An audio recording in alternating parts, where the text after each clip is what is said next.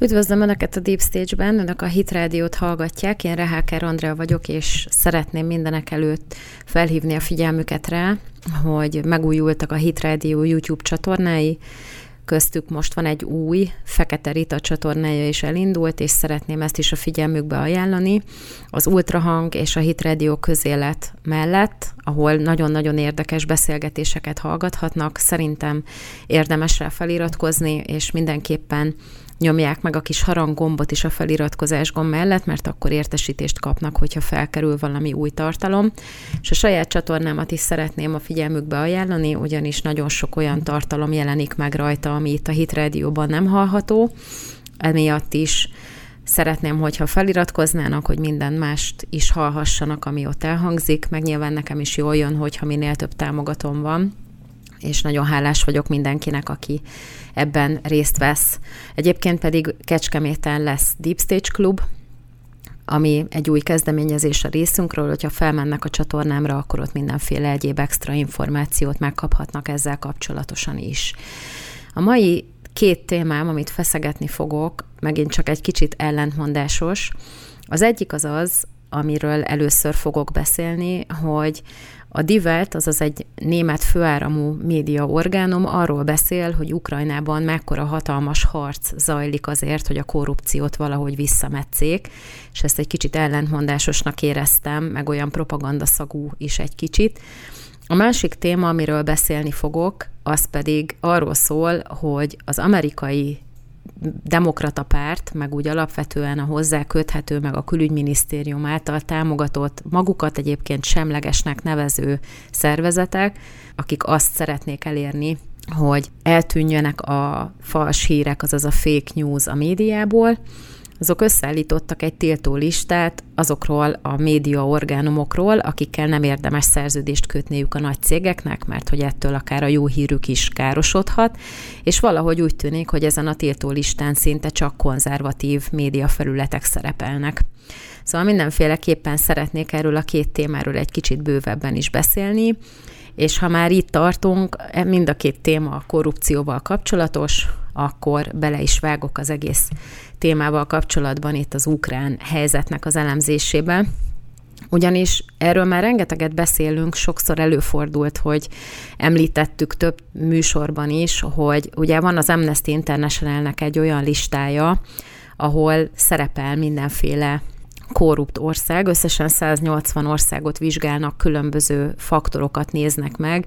ami alapján összeállítják azt a rangsort, ami ugye le, felfelé romlik, tehát minél magasabban van valaki a listán, azaz minél nagyobb szám van a neve mellett, annál korruptabb. És ugye összesen kettő ország van az egész európai kontinensen, amelynek sikerült száz fölé kerekednie, az egyik az Ukrajna, ugye a legújabban is a 116. helyen áll, és Oroszország természetesen, ami ugyan, ugyancsak meg, megdöbbentően korrupt, és valahogy ez a kettő, ez azért össze is függ egymással, de azt el kell, hogy mondjam, hogy azért ez nem változott meg egy csapásra attól, hogy az egyik megtámadta a másikat. És akkor most a hét elején, ahogy kerestem a témákat ehhez a mostani műsorhoz, beleszaladtam egy olyan divert cikkbe, ami alapvetően arról szól, hogy van egy olyan ügyvédnő Ukrajnában, aki már több évtizede azon dolgozik, hogy valahogy felszámolja ezt a végletesen guztustalanul nagy korrupciót, és minden évben igaz, hogy ez ilyen sziszifuszi küzdelem, de azért mégiscsak találnak, vakjuk is talál szemet alapon maguknak dolgokat, és ez igazából teljes egészében annak köszönhető, hogy a mostani vezetés az mindent elősegít, és, és tényleg együttműködnek, de azért közben kiderül, hogy most például az egyik ö, miniszter helyettes rakott el magának 350 ezer eurónyi pénzt a helyet, hogy mondjuk a hadseregnek téli felszerelést vásárolt volna belőle, és akkor az ember ilyenkor ezeken a dolgokon úgy elgondolkozik, hogy vajon miből gondolják ezek a drága emberek, hogy a korrupció az egyre jobban csökken Ukrajnában. Ugye, hogyha azt nézzük, hogy hogyan került Zelenszky hatalomra, az már önmagában megérne egy műsort, de másrésztről viszont az első néhány intézkedése az egyértelműen annak felel meg, hogy semmiféle szándéka nincsen arra, hogy a korrupciót felszámolja. Márpedig az első intézkedései között volt az, hogy betiltotta az ellenzéki pártokat. Ugye mindenki, aki ellenzéki politikus volt Ukrajnában, az most már vagy halott, vagy pedig számüzetésben él, és külföldről próbál valahogy ebben az óriási nagy média viharban Ukrajnával szemben állást foglalni, de ugye sajnos hiába mondja el a saját tapasztalatait, hogy haló, mi ukránok vagyunk Ukrajnában, ukrán polgárok, szeretnénk parlamentben, az ukrán parlamentben politizálni, de nem lehet, mert hogy ott van ez a bohóc, aki ki betiltott minket, és igazából ebből látszik, hogy nulla, azaz nulla affinitása van a demokráciához. Nem hallgatják meg őket, mert az a sik most, hogy Zelenszky az a demokráciának a mintaképe, a legnagyobb élharcosa, és mindenkinek így kellene csinálnia. Na most itt már probléma van. Akkor ugye a másik, ami történt, hogy betiltották azokat a televízió csatornákat, amelyeken megjelentek az Zelenszkijel szemben, vagy az ő politikájával szemben álló műsorok. Nem kellett, hogy csak az menjen, elég volt, hogyha néhány megjelent rajta, és akkor hirtelen szépen fogták és betiltották az egész csatornát. Ennek esett áldozatul a Russia Today is, amiről persze mindenki tudja, hogy a KGB-nek, vagyis az orosz titkosszolgálatnak az egyik legjobb eszköze arra, hogy elhitessen velünk dolgokat, de ez ettől függetlenül engem nem zavar, mert hogy van egy-két nagyon-nagyon jó anyaguk, és jó hallani azt is, amikor az oroszok megszólalnak, és az valahol megjelenik. Tehát tudja mindenki, hogy mindent egy kanálsóval kell nézni, de ezt ugyanezt csináljuk a nyugati főáramú médiával is, tehát tudja mindenki, hogy melyik az, amelyik nagyon-nagyon szélsőbalos, melyik csak egy kicsit, ugye jobboldali az szinte egyáltalán nincsen, és ugye most majd a második részében ennek a műsornak fogok róla beszélni, hogy Amerikában már nagy erőkkel dolgoznak rajta, hogy azok is, akik még maradtak, konzervatívak, azok is eltűnjenek a sűjesztőben, vagy legalábbis lehetetlen egyen el anyagilag a működésük. Tehát az, hogy Zelenszky betiltotta az összes tévét, akiknek volt műsoruk, ami kritikus volt mondjuk a kormány munkájával szemben, az megint csak egyértelműen mutatja, hogy mekkora harc folyik a korrupció ellen Ukrajnában. És akkor beszéltünk már többször olyan összefüggésről, mi ugye itthon rengeteget tárgyaljuk ezt, hogy hogy jön az össze, hogy küldik ezeket a zseniálisan jó fegyvereket Ukrajnába, egyiket a másik után, az egyik szállítmány éri a másikat, olyan szintű fegyverszállítás van, hogy szinte már minden fegyver elfogyott Európából, már nem tudunk annyit gyártani, amennyit ezek ellődöznek a fronton, és valahogy mégsem fordul át ez az egész. Pedig azt mondták nekünk Ursula von der Leyennel az élen, meg még májusban Davosba tavaly Soros is azt mondta, hogy az oroszoknak mindenük teljesen el van öregedve, totálisan ki van már, ki kellene szanálni őket, meg már nem működnek a dolgok, meg az egész egy ilyen totális sóhivatal, és semmi nem jó. Mi meg a legkorszerűbb, legjobb technikát szállítjuk Ukrajnába, hogy akkor mondja már meg nekem valaki, hogy mi történik ott, ha egyrészt nincsen korrupció most ezzel a feltevéssel, hogy mégsem fordul át az ukránok javára a háború, és ahogy telik az idő, valahogy olyan, mintha egyre kevésbé lenne esélyük az ukránoknak győzelmet aratni, mert ugye egyre kevesebb az ember, nagyon-nagyon sokan meghalnak, és ezek sajnos civilek, akik meghalnak a legfőképpen, akiket úgy soroznak be, hogy alapvetően nem is biztos, hogy alkalmasak. Ugye erről is beszéltünk egy csomót már, meg a politikai hobbistában, meg a, a pesti srácokon is rengetegszer téma ez, hogy ugye ott még interjút is csináltak egy fiatal emberrel, aki, akinek nem fejlődött ki születésekor úgy született, hogy nem volt készfeje, és azt is besorozták az ukrán hadseregbe, tehát ha innen nézzük, akkor ez már enyhe kétségbeesést mutat, legjobb esetben is. És egyébként pedig szállítja a nyugat azt a rengeteg fegyvert, fizetik azt az őrült mennyiségű segélyt, nagyon sok pénzt fizetnek az ukránoknak, akik ebből persze nyilván nyugdíjakat, meg közalkalmazotti béreket is fizetnek, de azért, hogyha innen nézzük, ott van egy ilyen vég, velejéi korrupt rendszer, amiben öntik nyakló nélkül a pénzt, és akkor csodálkozunk rajta, hogy közben meg az emberek tömegével pusztulnak el a fronton, mert nincsen felszerelésük, nem tudnak igazából bánni azokkal a fegyverekkel, amiket kapnak, és az oroszok meg érdekes módon az abszolút régi, meg, meg kiszanálandó felszerelésükkel tök jól tartják a lépést. Hát valószínűleg azért, mert hogy az oroszok ügyesen forgatják a dolgokat a fekete piacon, és mivel mindenhol pénz beszél, az ukránok is valószínűleg inkább ezek, akik vezetik az országot, a pénzre hajtanak, és nem a nagy hazafis, hazafiúi szeretetre, ezért, ahogy most ez az illető nem vásárolta meg a szükséges felszerelést a hadseregnek, azt, ami meg egyébként van a hadseregben, a hadsereg vezetői szépen kiviszik a fekete piacra, és eladják jó pénzért, és aztán ki tudja, hol landol, milyen karibi-szigeti offshore számlán landolnak ezek a pénzek. Még akkor is, hogyha a divetben megjelenő szimpatikus fiatal ügyvédnő tényleg harcol a korrupcióval szemben, és lebuktat néhány embert,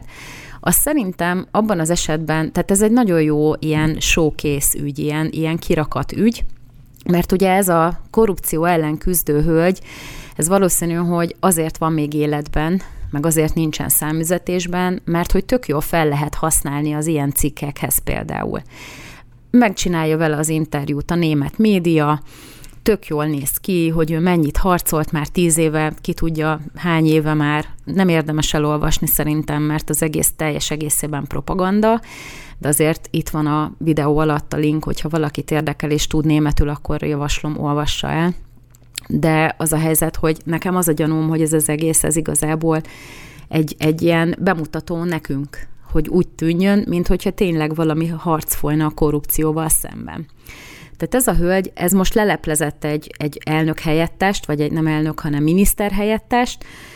de csak azért, mert valószínű ez is mondott valamit Zelenszkének, ami nem volt szalonképes, és akkor most már kegyvesztetté vált. Ugye ezt látjuk az utóbbi időben, hogy hullanak a belső körös emberek is, mint a legyek. Én ugye nem foglalkozom mélységében az ukrán háborúval, én csak ezeket a híreket hallom innen-onnan, hogy ez is most már rajta van a halállistán, ott van a neve a honlapon, ami tartalmazza azokat, akiket likvidálni akar a rendszer. A másik lemondott, a harmadik ez, a negyedik az, és akkor az egész látom úgy tűnik, hogy arról ismerszik meg, vagy az a lényeg benne, hogyha valaki ellent már mondani Zelenszkinek, aki ugye, ahogy telik az idő, valószínűleg egyre paranoiásabb, ez szokott általában lenni az ilyen vezetőkkel, akkor az kegyvesztetté válik. És akkor most ezt az embert beáldozták, ugye kell mutatni valamit, hogy találtunk valamit a korrupció elleni küzdelemben. Ezt az embert ezt leültetik, lehet, hogy meg is hal, bár azért addig nem fajultak a dolgok eddig még. Egyébként meg leüli a büntetését, ami valószínűleg nevetségesen kevés lesz, és a pénz meg biztonságban van a Karib-szigeteken. Tehát innentől kezdve nekem nem mondja senki, hogy mekkora küzdelem zajlik Ukrajnában a korrupcióval szemben. És hát a másik az, hogy amikor azt hallgatjuk, hogy Ursula von der Leyen arról beszél, hogy ez mennyire követendő példa, és hogy ezt kell mindenkinek megvalósítani, most direkt sarkítok, mert persze nem ezt mondja, de abból, amit mond, erre a következtetésre jutunk, hogy Ukrajna a demokrácia mintaképe, akkor érzi az ember benne az áthallást, hogy azért őt se szerette, hogy számon kérték a Pfizer témában, hogy ugye hogyan beszélt le telefonon, meg SMS-ben 35 milliárd eurós bizniszt csak úgy mindenféle jóváhagyás, meg más grémiumok bevonása nélkül. És persze, hogy ő se teljesen rossz néven vette, hogy mi az, hogy, hogy megkérdőjelezik az ő döntését. Hát ő vezeti az Európai Unió, de közben meg ez nem így működik. Csak hát persze az egyenlőbbek azok szeretik, hogyha azt csinálhatnak, amit akarnak, és hogyha valaki számon kéri, akkor az milyen jogon kéri számon. És hát egy ilyen ember számára az, ami dívik Ukrajnában, meg mondjuk Oroszországban is, az a Kánaán. Mert ott aztán tényleg mindenki azt csinál, amit akar, hogyha a közelébe van a hatalomnak aki meg nincs a közelébe, az meg meneküljön, mert akkor, tehát hogyha életben akar maradni, akkor az a legjobb, hogyha elhagyja az országot. De természetesen valahogy úgy kell elhagyni az országot, hogy ne tudják meg, hogy hol van, mert ugye most már listázzák a legálisan külföldön tartózkodó ukránokat a követségek, azért, hogy behívják őket is a frontra. Tehát ha végedszer valaki oda megy és szeretne mindenféleképpen új vízumot, vagy meg akarja a vízumát újítani, akkor ennek az lesz a vége, hogy a végén kap egy behívót, és akkor mehet harcolni egy teljesen értelmetlen háborúban, ahol nem megállapodni akarnak, meg nem rendezni akarják a konfliktust, hanem győzelem, győzelem, győzelem, de úgy közben, hogy valójában már mindenki ki van véreztetve, mert hogy nincsenek fegyverek, vagy ami van, az nem annyira jól működik, mert ugye nem tudják vele megfordítani a harcokat, kapnak ugyan dolgokat, de nem elég, akkor ott van egy csomó ember, aki nincsen kiképezve arra, amit csinál, de közben a NATO meghivatalosan nem küldhet be katonákat, mert onnantól kezdve ez már harmadik világháború. Tehát úgy kell valahogy megoldani, hogy az ukránokat ki kell vinni mondjuk Németországba, át kell vinni őket egy másik mondjuk Lengyelországba, ahol harcoló alakulatai állomásoznak az Egyesült Államok hadseregének, csak nagyon-nagyon halkan zárójelben jegyzem meg. És akkor ott ezeket az embereket kiképzik azoknak a berendezéseknek a használatára, amiket elvileg használniuk kellene. Csak közben telik az idő. És az a helyzet, hogy nincsenek abban a helyzetben, lent az ukrán fronton, hogy egy csomó embert nélkülözzenek hosszú ideig, mert akkor előre haladnak az oroszok, tehát nem tudják visszatartani az oroszokat. De közben, ha nem tudja senki kezelni a, a csúcs technikát, akkor egy módja van, hogy abból hasznot generáljunk, hogyha eladjuk a fekete piacon. De a fekete piacon meg kiveszi meg? Irán, az oroszok mondjuk, és akkor aki jobb pénzt fizet, azé a cucc. Tehát megint azt látjuk, hogy ez az egész csak a mi idealista fejünkben fehér és fekete, meg, meg ugye a, amit velünk megpróbálnak elhitetni a főáramú médiában.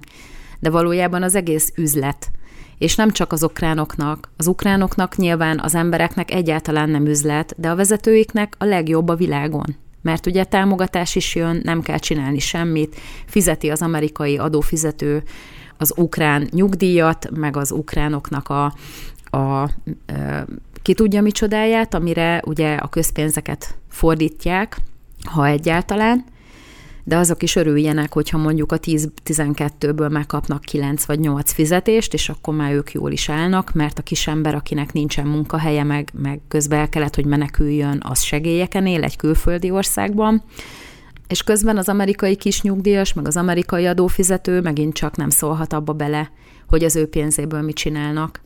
Szóval az egész egy ilyen vég, veleig romlott korrupt rendszer, amit hogyha jobban megnézünk, akkor az Európai Unió vezetése pontosan azért támogat, mert hogy ez a jövőkép, hogy majd a vezetők el, eldöntik, hogy mikor ki mire kap pénzt, mindenki csinálja, amit mondunk, és az utolsó emberig is, akár addig is hajszoljuk őket, hogyha nem marad már több ukrán. Csak a gyerekek, meg az idősek. De igazából a gyerekeket is elvitték már a 16 évesek is, tehát 16 évre le van víve már a, az alsó korhatár, a hatköteles kor, tehát abból sem már gyerek sem marad, amiből majd újra lehet építeni a nemzetet, ha egyáltalán. És akkor közben a divelt meg ilyen nagy pátosszal előadja, vagyis nem a divelt, hanem ez a hölgyemény, aki valószínűleg ugyanúgy egy ilyen marketing eszköz, hogy mekkora harc zajlik Ukrajnában a korrupcióval szemben. Meg a másik az, hogy ugye az ukrán rendszer az ebben az állapotában nem más, mint egy katonai diktatúra. És azt sem lehet mondani, hogy ez a háború miatt van így. Mert ez már akkor is diktatúra volt, amikor Zelenszky hatalomra került. Ugye azzal a felkiáltással kezdtek el tisztogatni, hogy az orosz pártiakat teljesen ki kell a hatalomból iktatni, mert az volt a baj, meg azért lázadt fel a nép, meg azért volt ez a majdani tüntetés, meg azért történt minden, a narancsos forradalom, mert hogy elegük van az oroszokból. És akkor mindent ki kell tisztogatni, ami ellenkezik azzal, amit mi csinálunk. Magyarul, ha valaki ellent mond, az tök mindegy, hogy egyébként ő sem orosz párti, azonnal kilövik. És hogyha megvizsgáljuk, az összes betiltás az mind azzal a felkiáltással történt, hogy orosz pártiak és az orosz propagandát próbálják megvalósítani, és hogy az oroszok emberei ülnek a soraikban. Tehát nem azért tiltottak be egy ellenzéki pártot, mert mondjuk háborús uszítás történt, mert azt megcsinálta a kormánypárt, hanem egyszerűen, hogyha bármiben ellentmondott, azonnal rásütötték, hogy orosz bérenc, és akkor rögtön ugye a közhangulat olyan volt, hogy azonnal ki lehetett iktatni a, a, az egész rendszerből. De mi ez, hogyha nem korrupció, és mi ez, hogyha nem diktatúra? És akkor minket, a magyarokat ekéznek amiatt, hogy itt mekkora elnyomás van? Hát azért nem vagyunk elnyomva, azt kell, hogy mondjam. Én pont azt élem meg, hogy bármikor, bármilyen formában még a radikális véleményemet is kimondhatom, mert semmiféle retorzió nem ér. Annyi van, hogy az embereknek, akinek nem tetszik, azok alá kommentelnek a videónak, de kb. ennyibe ki is merül. Nem jönnek értem a titkos rendőrök, nem visznek el, hogy akkor mit tudom én, valahogy példát statuáljanak velem, és így tovább, hanem ebben az országban én, amióta újságot írok, ami már lassan 20 éve lesz, az minden egyes időszakban az volt az embernek a véleménye, meg az volt az, amit megéltünk, hogy kimondhatjuk a véleményünket, és megjelenik nyomtatott formában, megjelenik a YouTube-on, megjelenik a rádióban, és ezt nyilván mindenki hallgatja, akit érdekel, akit nem érdekel, meg nem hallgatja, de betiltva nem vagyunk.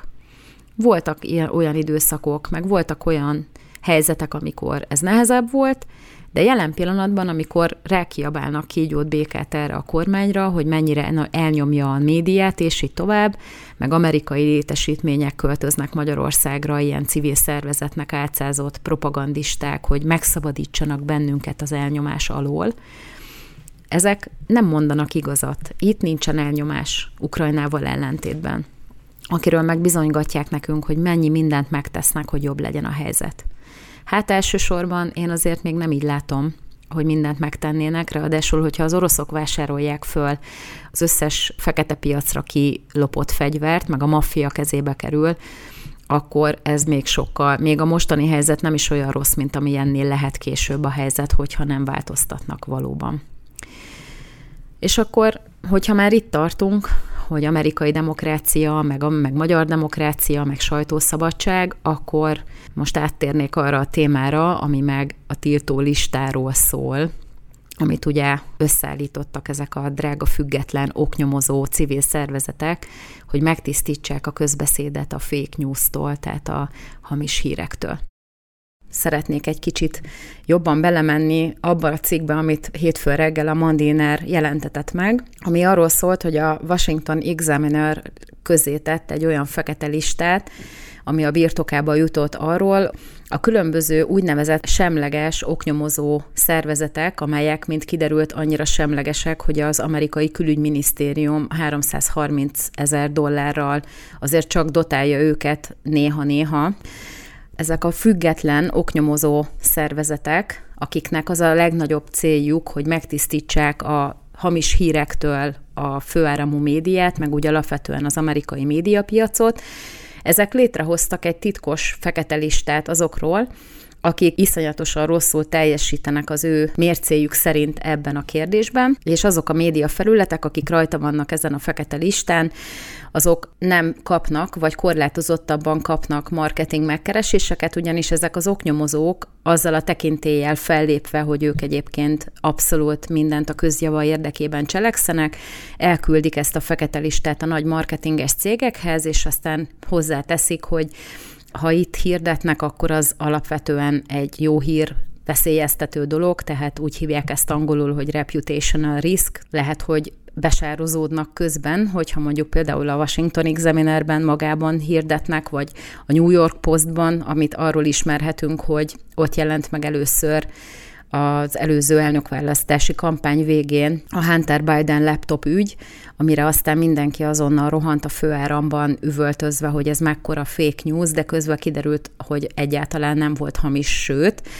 de hát ugye tudjuk, hogy működik a média, ez nem a rendőrség, hogyha véletlenül rosszat írnak, akkor egy következő kiadásban, vagy valahol a lapalján apró betűvel közzé teszik, hogy jaj, de sajnáljuk, de egyébként a kár az már ugye megtörtént, és hát mivel már Joe Biden az elnök, ezért most már nyugodt szívvel bevallhatjuk, hogy ez egész teljesen hamis volt. Ezek, akik úgymond ebben részt vesznek, ezek most már fekete listát csinálnak az ellenoldalról, és figyelmeztetik a nagy cégeket, hogy véletlenül se hirdessenek ezeknek az oldalain, vagy ne vegyenek hirdetési felületet, és így tovább. Ugye a New York Postot mondtam, rajta van még a Daily Wire, meg a The Blaze például, ezek alapvetően olyan konzervatív felületek, ahol az ember egyébként hallhat olyan hangokat is, amelyek nem egy az egyben lelkendezve ünneplik például a transzneműséggel kapcsolatos törvényeket, meg nem habzószájjal elítélik az új abortusz ügyet például, tehát azt, hogy a legfelsőbb bíróság végül hatályon kívül helyezte a saját állásfoglalását 1973-ból a Roe kontra védügyben, Ugye a Daily Wire-t szeretjük mi is, nagyon sokszor hallgatjuk, és valószínű egyébként, amit én a saját tapasztalataimból leszűrve gyanítok, hogy azért csinálják ezt, hogyha az ember hallgatja például Ben Shapirót, vagy akármelyik barátját, akik részt vesznek még a Daily Wire-ben, mindenki körülbelül negyed óránként elmond egy olyan reklámszöveget, amiről ugye egyértelműen látszik, hogy ez nem egy ilyen bevágott reklám, hanem ők direktben leszerződnek azokkal, akik reklámoznak. Ilyen be kell mondani, hogy mit tudom én, kiskutya alsó vonalben, és akkor ez a kuponkód, amivel kapunk 10% kedvezményt, és akkor tudják, hogy az ember a Daily Wire-ben látta a hirdetést. Szóval mindenkinek jó, de ezek a trükközések azért vannak, mert 100% hogy ahogy például a múltkor mondtam a The Dive-val kapcsolatosan, amit ugyancsak nagyon kedvelünk, őnála teljesen megszüntette a YouTube a monetizációs szolgáltatás, tehát hiába van neki több millió feliratkozója, meg hiába nézik meg 800 ezeren a felvételeit, olyan tartalmakat tesz közzé, ami a YouTube-nak a, az úgynevezett etikai kódexével már nem fér össze. És ugye ez az etikai kódex, hogyha valaki elolvassa, ez ilyen nesze semmi fog meg jól, kb. annyi van benne, hogy amit mond az ember, ha valakinek nem tetszik és feljelenti, akkor simán megállja a helyét, hogy úszít, meg gyűlölködik, mint ahogy én állandóan úszítok és gyűlölködök Joe Biden ellen mert ugye az én videóimat is, ami ebben a témában kijött, azt ugye korlátozzák. Ez egyik legsikeresebb videóm, amit a YouTube-ról, meg a, az Instagramról tettem közzé még a legelején a csatornának, és az is egy fillér hasznom nincsen belőle, ami egyébként egyáltalán nem probléma. De ezeknél az óriás csatornáknál, ahol már van óriási mennyiségű követőtábor, itt azért jelentős összegektől esnek el, tehát hogyha azt nézzük, hogy valami 7-800 ezer megtekintést vonz, az óriási pénz egy hirdetőnek, viszont a YouTube a saját értékrendje miatt alapvetően nem hajlandó ezekben a dolgokban engedni, és nem hajlandó ezeket elfogadni. Tehát ugye egyértelműen látszik, hogy a YouTube-nak és a Facebooknak is, meg az egész metaverzumnak meg ugye ezeknek a főáramú média felületeknek, Washington Post, CNN akár, ezeknek teljes egészében szélső baloldali irányultságuk van, mert ugye a legteljesebb mértékben tolják azt, hogy jöjjön mindenki, a bevándorlók jöhetnek, adjunk nekik mindent, amit, amit csak akarnak, meg legyen abortusz joga a nőknek, mert az ugye a saját testük, a transzneműek azok akármit csinálhassanak, és aki e, ez ellen felmeri emelni a hangját, az náci, meg meg szélsőséges, meg fób, meg minden, pedig közben a fóbia az félelmet jelent, és nem, el kell, hogy mondjam, hogy egyáltalán nem félünk ezektől az emberektől, tehát a fóbia önmagában egy rossz kifejezés, de ettől függetlenül ugye meg van bélyegezve az ember, hogyha kimer mondani egy ellenkező véleményt. És ugye, hogyha megnézzük ezt a fajta fekete listát, meg azt, hogy kik vesznek részt ennek a kezelésében, meg hogy az amerikai külügyminisztérium pénzeli őket, akkor össze kell, hogy álljon a számunkra, hogy van egy olyan hatalmi berendezkedés az Egyesült Államokban, ami nem tűr ellentmondást. És ugye az, ha nem tűr ellentmondást valami, az nem más, mint egy diktatúrának a kialakulása, már pedig most úgy tűnik, hogy azon dolgozik az egész demokrata párt, meg a demokrata oldal, kivéve természetesen a jóérzésű képviselőket, de az a fajta pénzközpont lényegében a globalizációt próbálja elősegíteni, amikor ugye mindenki a nagy közös jólét érdekében dolgozik egy bizonyos szűk, limitált elit érdekében, egy elitnek. Tehát ez a globalizációs elit, el kell, hogy mondjam, hogy nagyon úgy tűnik, hogy nem republikánus és nem konzervatív keresztény értékrendeket valló társaság,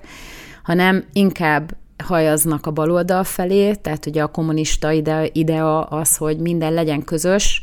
de azon uralkodik egy pár kiváltságos, és akkor az összes hasznot lényegében ők elteszik maguknak, a többiek megkapnak mindent, amire szükségük van, de, de közben nem nyilváníthatnak véleményt,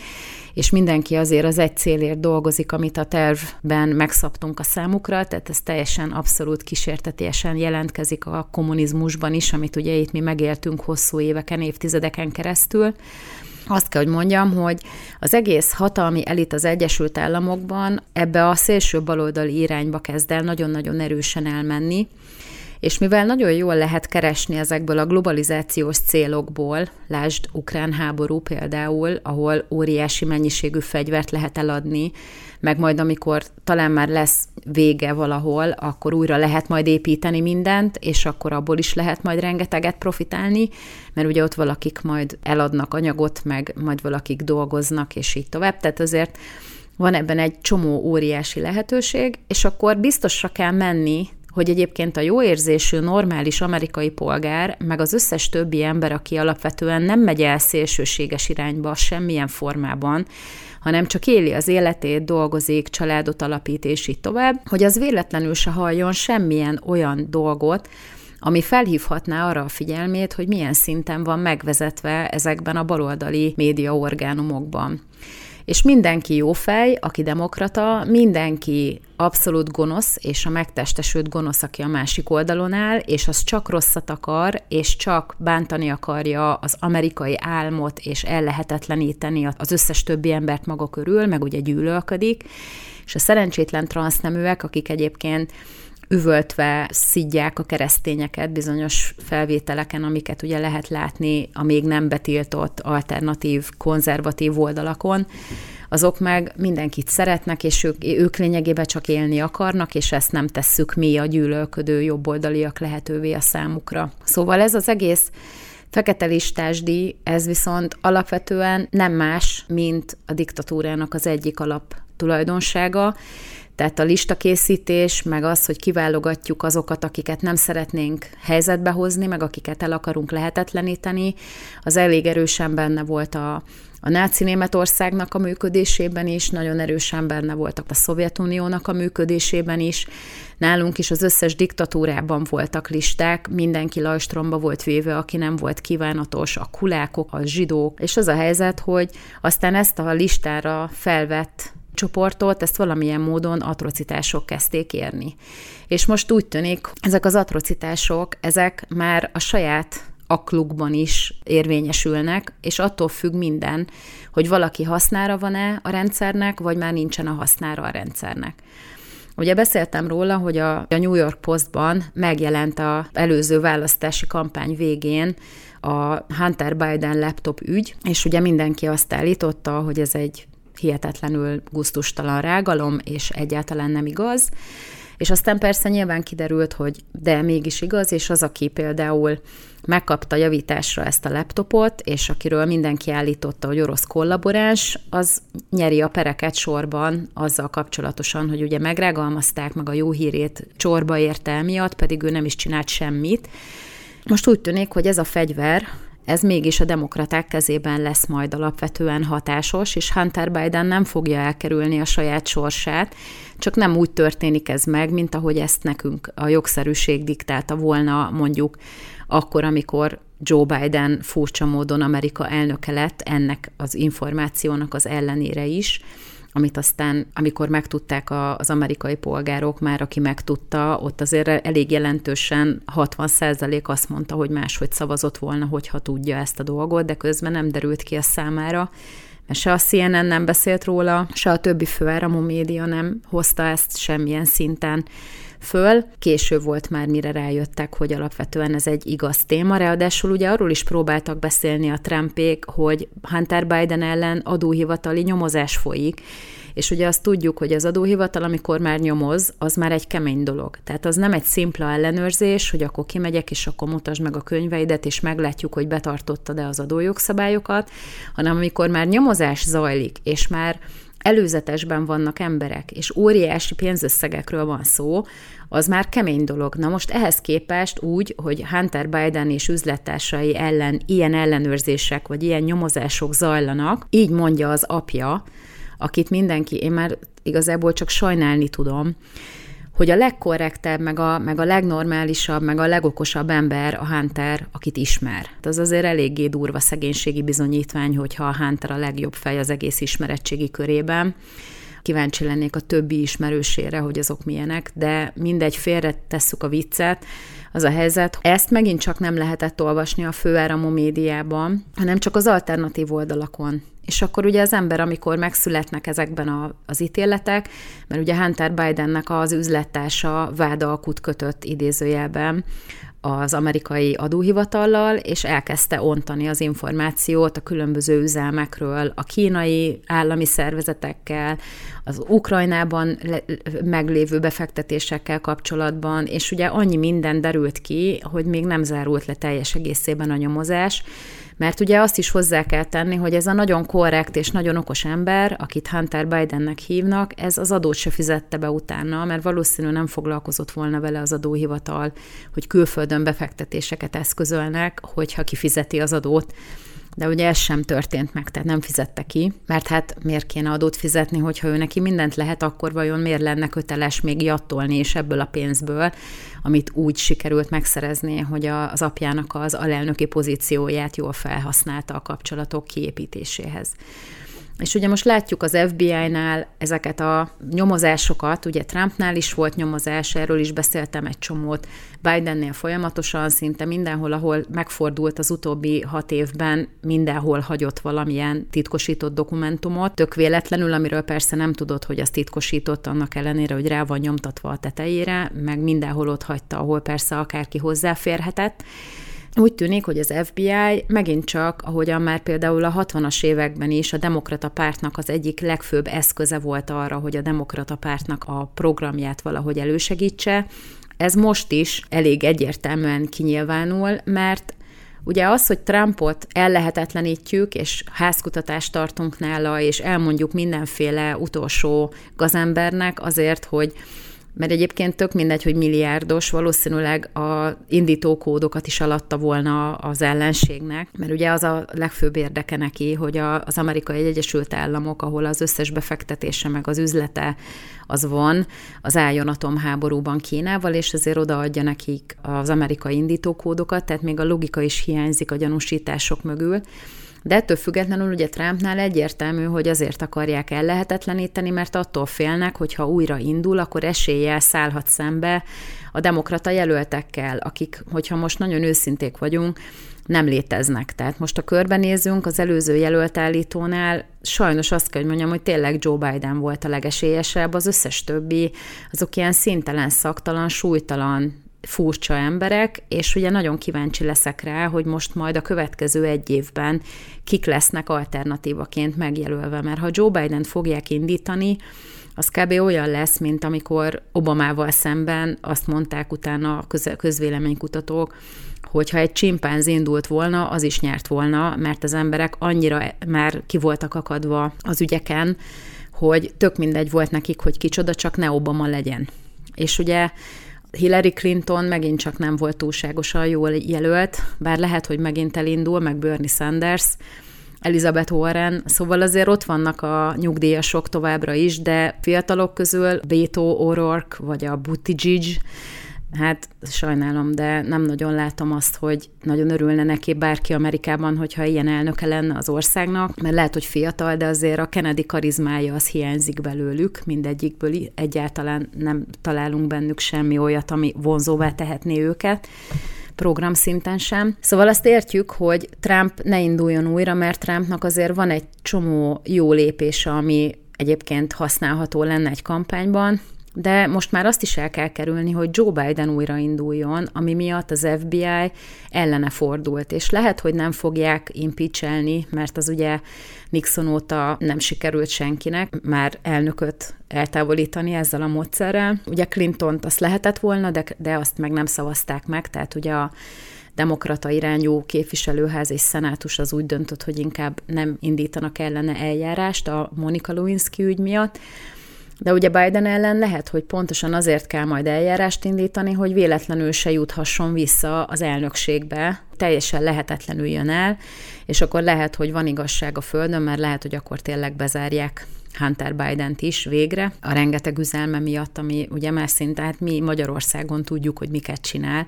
és érdekes módon az FBI nem nagyon indul be ettől a sok információtól, hogy valami lépést tegyen.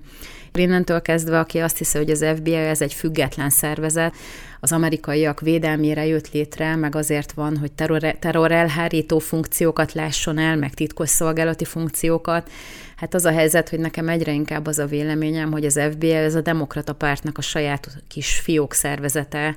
az államaparátuson belül, és semmi más nem csinál, csak a demokrata pártvezetésnek, meg ennek a nagyon szűk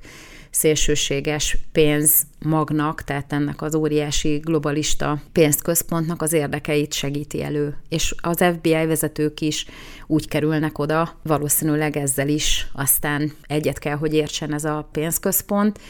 és hát nem egy amerikai elnök lett aztán végül FBI vezetőből, tehát, hogyha csak Hoovert nézzük például a 60-as években, az FBI vezetője volt, és ő pedig, ha nagyon megkapargatjuk a felszínt, Hoover például megpróbálta elhitetni a közvéleménnyel, hogy Martin Luther King az egy kommunista, és hogy azért nem szabad a négereknek jogot adni arra, hogy ott üljenek a buszon, ahol akarnak, meg abba a WC-be menjenek be, ahova akarnak, mert hogy Martin Luther King az egy kommunista. Ha innen nézzük, akkor az FBI az soha nem volt pártsemleges, úgy nézett ki, de hát cselekedetek, meg, a, meg az egyebek azok egyértelműen mutatják, hogy nem az volt. Hát nagyon remélem, hogy sikerült egy kicsit megint gondolkodásra bírnom önöket, Holnap jövök újra a nap hírével, regisztráljanak a Deep Stage klubra, egyébként pedig vigyázzanak magukra, és legyen nagyon szép napjuk a viszonthallásra.